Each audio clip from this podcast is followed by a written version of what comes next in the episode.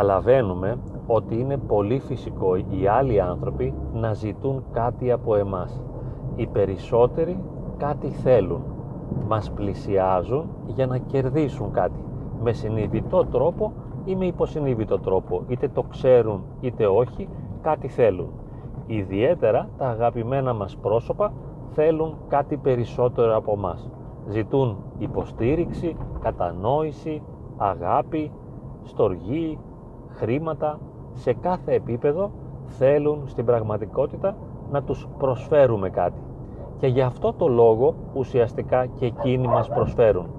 Μας προσφέρουν για να πάρουν πίσω κάτι που έχουν ανάγκη. Βέβαια και εμείς κάνουμε το ίδιο. Δίνουμε για να πάρουμε. Και πραγματικά όσο περισσότερο προσφερόμαστε στους άλλους, όσο περισσότερο τους ικανοποιούμε και τους αναπαύουμε, τόσο περισσότερο παίρνουμε ως φυσικό αντάλλαγμα, αυθόρμητο αντάλλαγμα, την αναγνώριση, την αποδοχή, την αγάπη από μέρους τους. Βέβαια δεν είναι μαθηματικά και δεν συμβαίνει κάτι τέτοιο με απόλυτο τρόπο και πάντοτε υπάρχουν και εξαιρέσεις. Υπάρχουν άνθρωποι που ό,τι και αν κάνεις για αυτούς δεν θα το αναγνωρίσουν, δεν θα το σεβαστούν, δεν θα σε καταλάβουν. Θα συνεχίσουν να διαμαρτύρονται, να γκρινιάζουν, να παραπονούνται, να σε κατηγορούν, να σε θεωρούν υπεύθυνο για όλα ό,τι και αν κάνεις. Όμως στην πραγματικότητα είναι οι σχέσεις των ανθρώπων ένα πάρε δώσε. Κάτι δίνουμε και κάτι παίρνουμε. Τώρα, είναι αλήθεια πως οι άλλοι δεν σέβονται ιδιαίτερα αυτό που είμαστε. Το έχουμε πει αυτό και το έχουμε υπογραμμίσει σε πολλές περιπτώσεις, σε πολλές ομιλίες, ότι οι άλλοι δεν εκδηλώνουν με σαφήνεια, δεν εξωτερικεύουν και δεν εκφράζουν με φανερό τρόπο το γεγονός ότι μας εκτιμούν, μας αγαπούν και μας σέβονται. Πολλές φορές συμβαίνει κάτι τέτοιο σε ένα βαθύτερο ενδόμηχο επίπεδο, αλλά δεν εξωτερικεύεται. Οι γονείς μας, για παράδειγμα, δεν μας λένε σχεδόν ποτέ «μπράβο, συγχαρητήρια, χαίρομαι για σένα, είσαι ένα παιδί που μου δίνει μεγάλη ευχαρίστηση και ικανοποίηση, καμαρώνω για σένα, σε αγαπώ». Κάποιοι γονείς δεν μας αγκαλιάζουν ποτέ. Όλα γίνονται και συμβαίνουν.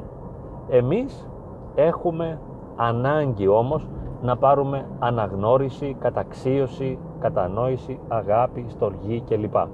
Επειδή δεν το παίρνουμε, χρειάζεται να προστατέψουμε από μόνοι μας τον εαυτό μας. Και επειδή όσο περισσότερο οι γονείς, αλλά και άλλα συγγενικά και φιλικά πρόσωπα, καμιά φορά δάσκαλοι και καθηγητές, μας έχουν υποτιμήσει και μας έχουν κάνει αρνητικές αξιολογήσεις και ήταν απαιτητικοί από μας, όσο περισσότερο απαιτητικοί ήταν, τόσο εμείς νιώθαμε μειονεκτικά και πιέζαμε τον εαυτό μας να είμαστε όλο και καλύτεροι και νιώθαμε μειονεκτικά και προσπαθούσαμε και αισθανόμασταν πως δεν τα καταφέρνουμε, γιατί αναζητούσαμε την καταξίωση των άλλων η οποία δεν μας προσφερόταν, τόσο μάθαμε να είμαστε τελειομανείς αλλά και δυσαρεστημένοι από τον εαυτό μας και να νιώθουμε αισθήματα μειονεκτικότητας ακόμη και όταν κατορθώνουμε κάτι. Να μην μπορούμε δηλαδή να χαρούμε με τις επιτυχίες μας, να μην μπορούμε να εστιάσουμε στο καλό, σε αυτό που καταφέρνουμε και μπορούμε, αλλά να εστιάζουμε συνέχεια στις αδυναμίες μας, ώστε να επιτείνουμε τα αρνητικά αισθήματα, την μειονεκτικότητα και μια αίσθηση ανεπάρκειας μέσα μας. Χρειάζεται να καταργήσουμε αυτό τον συμπλεγματικό τρόπο σκέψης, ο οποίος δεν μας βοηθά σε τίποτα. Αυτή η σκληρή αυτοκριτική, η υποτίμηση του εαυτού, που είναι κάτι που μας το δίδαξαν, μας το έμαθαν οι άλλοι, χωρίς να θέλουν και χωρίς να φταίνε, αλλά μας το έχουν μάθει, ιδιαίτερα αν είμαστε ευαίσθητες ψυχές, έχουμε υιοθετήσει αυτόν τον τρόπο και χρειάζεται τώρα να μάθουμε να δείχνουμε απεριόριστη, ανεφόρον αγάπη, κατανόηση και σεβασμό στον εαυτό μας. Αυτό Δεν το κάνουμε από έπαρση ή γιατί θέλουμε να λειτουργούμε με έναν τρόπο εγωιστικό. Δεν θέλουμε να είμαστε εγωιστές και να νιώθουμε υπεροψία έναντι των άλλων ανθρώπων. Είναι κάτι που απλά το χρειαζόμαστε. Έχουμε αυτή την ανάγκη να καταξιωθούμε ενώπιον του εαυτού μας, να νιώσουμε εσωτερική αρμονία και εσωτερική χαρά για αυτό που είμαστε, να πάψουμε να απαιτούμε κάτι περισσότερο από τον εαυτό μας. Μπορούμε να παροτρύνουμε τον εαυτό μας να γινόμαστε όλο και καλύτεροι, να λειτουργούμε πάντοτε με έναν καλύτερο τρόπο, αλλά αυτό χρειάζεται να γίνεται με έναν ευγενή, καλοσυνάτο τρόπο, όχι με απαιτητικό τρόπο, ώστε να μην προκύπτει υποτίμηση. Να συντελείται αυτή η διεργασία στα πλαίσια της αγάπης, της αυτοαγάπης. Και λέω λοιπόν στον εαυτό μου: σ' αγαπώ, σε υποστηρίζω, σε παροτρύνω και σε παρενώ κάθε στιγμή να κάνεις το καλύτερο και παράλληλα σέβομαι όλες σου τις αδυναμίες και σου επιτρέπω να έχεις αδυναμίες. Δεν απαιτώ από σένα να συμπιεστείς, να συντριβείς, να λιώσεις για να πετύχεις κάτι. Εάν σε συντρίψω ασκώντας μία βία επάνω σου, το αποτέλεσμα θα είναι μάλλον να βιώσεις καταθλιπτικά αισθήματα παρά να βελτιώσεις τον τρόπο που αποδίδεις. Δεν θα καλυτερεύσεις, δεν θα αυξηθούν οι επιδόσεις σου μέσα από το βιασμό του εαυτού σου. Ο βιασμός είναι πιθανότερο να σε οδηγήσει σε αισθήματα κατάθλιψης και χαμηλής αυτοεκτίμησης, ενώ η αυτοαγάπη και ο αυτοσεβασμός μπορούν να σε βοηθήσουν να γίνεις πιο λειτουργικός σε κάθε επίπεδο. Ακόμη και στο πνευματικό επίπεδο, όπου το μεγάλο ζητούμενο είναι η ταπείνωση, και πάλι χρειάζεται να έχω υψηλή αυτοεκτίμηση, ώστε να μπορώ να αποδέχομαι με νηφαλιότητα και ψυχραιμία τη μικρότητά μου ως άνθρωπος, να μπορώ να αναγνωρίζω ψύχραιμα τις αδυναμίες μου και να προσπαθώ να βελτιώνομαι χωρίς αυτό να με κάνει να σκάω, να εκρήγνιμαι, να λιώνω, να βασανίζομαι και να υποφέρω. Αναγνωρίζω με νηφαλιότητα τις άπειρες αδυναμίες που έχω, αλλά δεν προσπαθώ να με βιάσω σε μια θετική αλλαγή, ιδιαίτερα αν η αλλαγή αυτή είναι πνευματική, που σημαίνει πως δεν έχει τέλος, είναι μια απεριόριστη αλλαγή. Δεν θα φτάσω ποτέ στην τελειότητα εάν βάλω ως στόχο τον αγιασμό, δηλαδή την ένωση με το Θεό. Πώς θα έχω τη δυνατότητα να ταπεινώνομαι αν δεν εκτιμώ απεριόριστα τον εαυτό μου και δεν τον σέβομαι? Αν τον εκτιμώ απεριόριστα και τον σέβομαι, μπορώ να πω: ναι, είμαι ένας ταλέπορος, μηδαμινός άνθρωπος, δεν καταφέρνω πολλά πράγματα στο πνευματικό επίπεδο αλλά και σε άλλους τομείς της ζωής. Αναγνωρίζω αυτές τις αδυναμίες και ενώπιον του Θεού, συγκρίνοντας δηλαδή το βαθμό και το μέγεθος των δικών μου ατελειών με την τελειότητα του Θεού, συντρίβομαι ενώπιον του Θεού και καταλαβαίνω τη μηδαμινότητά μου ενώπιον του. Αλλά γνωρίζω ότι ως άνθρωπος είμαι σε εισαγωγικά εισάξιος με όλους τους άλλους ανθρώπους, παρά το γεγονός ότι είμαι εντελώς διαφορετικός και έχω τα δικά μου χαρίσματα και τις δικές μου αδυναμίες, όπως και κάθε άλλος άνθρωπος έχει δικά του χαρίσματα και αδυναμίες, τα οποία ίσως δεν μπορώ να αναγνωρίσω, δεν τα γνωρίζω καν. Δεν μπορώ να ξέρω τι κρύβεται στην ψυχή ενός άλλου ανθρώπου. Κανείς δεν δείχνει ολοφάνερα αυτό που πραγματικά είναι. Κάνουμε πάντοτε μια υπόθεση σε σχέση με τους άλλους. Δεν μπορούμε πραγματικά να γνωρίσουμε ποια είναι η ποιότητά τους, ποια είναι τα βαθύτερα χαρακτηριστικά και οι ιδιότητες της προσωπικότητάς τους, αλλά και ποιο είναι το πνευματικό τους ποιόν. Δεν μπορώ να αξιολογήσω με αληθινό τρόπο, με έγκυρο τρόπο έναν άλλο άνθρωπο. Όπως στην ουσία δεν μπορώ να αξιολογήσω ούτε τον εαυτό μου. Γι' αυτό το λόγο, όσο μπορώ και στο βαθμό που μου είναι δυνατόν, παύω τις αξιολογήσεις και τις μετρήσεις, ώστε να γίνω αγκαλιά για μένα και για τους άλλους ανθρώπους. Μαθαίνω να αγκαλιάζω και να σέβομαι και την διαφορετικότητα του κάθε άλλου ανθρώπου, αλλά και τα ιδιαίτερα χαρακτηριστικά του εαυτού μου, τα οποία δεν μου αρέσουν, και τις συμπεριφορές με τις οποίες διαφωνώ, και όλα όσα με χαρακτηρίζουν χωρίς να τα επιθυμώ, χωρίς να τα θέλω. Αυτό είναι και το θεμέλιο της ταπείνωσης. Καταλαβαίνω ότι δεν είμαι αυτό που θα ήθελα να είμαι.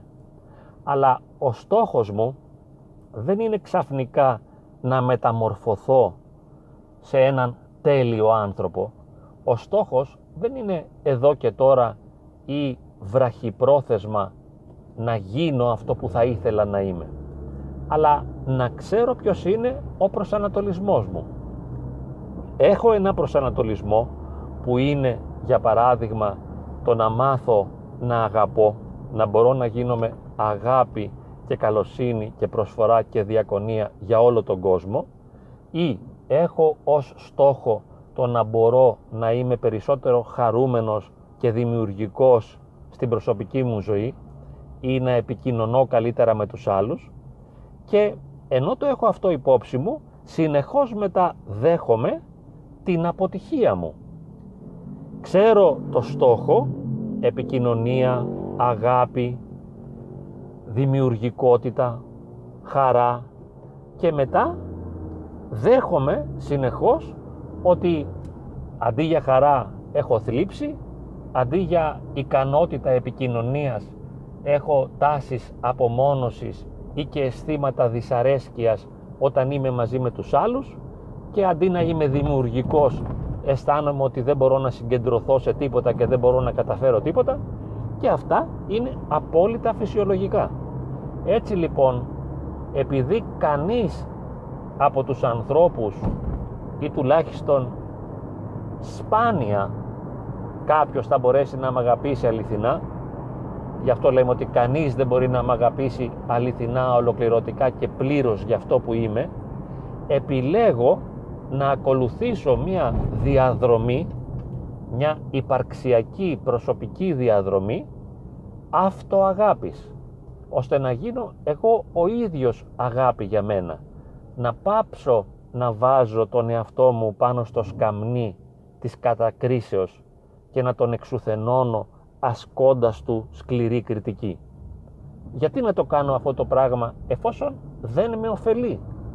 Κάθε άνθρωπος που έχει φτάσει στην εφηβεία γνωρίζει, συνειδητοποιεί ότι με την σκληρή αυτοκριτική και την αυτοεξουθένωση δεν βελτιώνεται, αλλά απογοητεύεται. Και πολλοί από εμάς έχουμε την εμπειρία να έχουμε ζήσει κοντά σε ανθρώπους οι οποίοι μας εξουθενώνουν αρκετά. Δεν χρειάζεται να εξουθενώσουμε κι εμείς οι ίδιοι τον εαυτό μας και να το συντρίψουμε, μας κάνουν κόσκινο οι άλλοι. Ποιος θα μας δείξει αγάπη αληθινή? Ποιος θα μας πείσει ότι αξίζουμε? Ποιος θα αναγνωρίσει και θα εκφράσει με σαφήνεια τα χαρίσματά μας? Ποιος θα μας πει μπράβο για όσα καταφέρνουμε καθημερινά? Κανείς.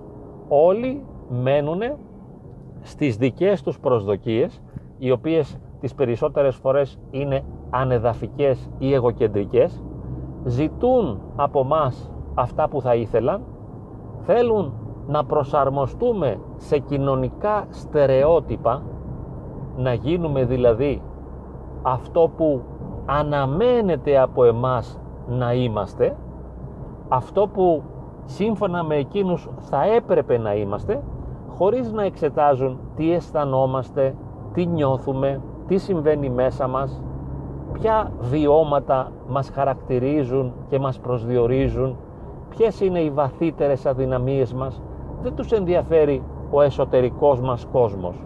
Δεν τους ενδιαφέρει με την έννοια αυτή ο ψυχικός μας κόσμος.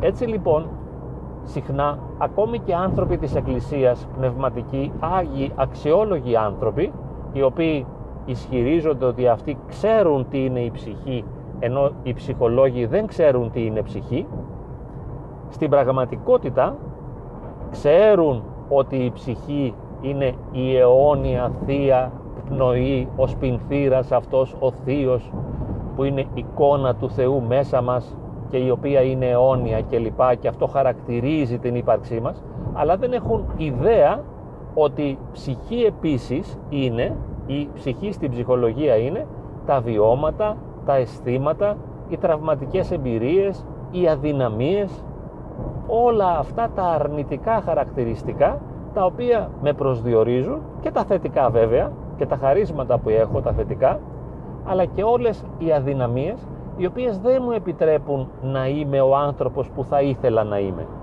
Και για όλους αυτούς αυτό δεν υπάρχει. Δηλαδή σου λένε ότι οφείλεις να γίνεις αυτό που εγώ νομίζω ότι θα έπρεπε να είσαι, ή αυτό που τα κοινωνικά στερεότυπα προτείνουν για σένα ή περιμένουν από σένα. Θα πρέπει να προσαρμοστώ δηλαδή σε έναν ιδεατό εαυτό.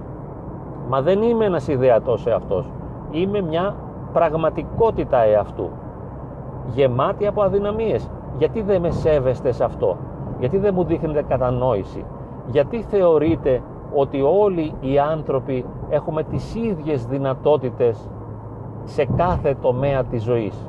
Έχουμε τις ίδιες δυνατότητες αν θέλουμε να κάνουμε ποιοτικό γάμο, έχουμε τις ίδιες δυνατότητες αν θέλουμε να είμαστε δημιουργικοί και να εργαζόμαστε σκληρά, έχουμε τις ίδιες δυνατότητες να κάνουμε προσευχή ή να κάνουμε συχνό εκκλησιασμό.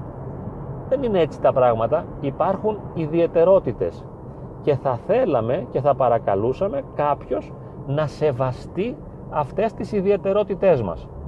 Επειδή λοιπόν, όπως είπαμε, και για να κλείσουμε γιατί τελειώνει ο χρόνος που μας παρέχει το κινητό τηλέφωνο για την ηχογράφηση αυτή, για τη μαγνητοσκόπηση, επειδή όπως είπαμε δεν μας καταλαβαίνουν, δεν μας αγαπούν, δεν μας σέβονται, επιλέγουμε εμείς οι ίδιοι να σεβόμαστε τον εαυτό μας, να γίνουμε οι φίλοι, οι υποστηρικτές του εαυτού μας.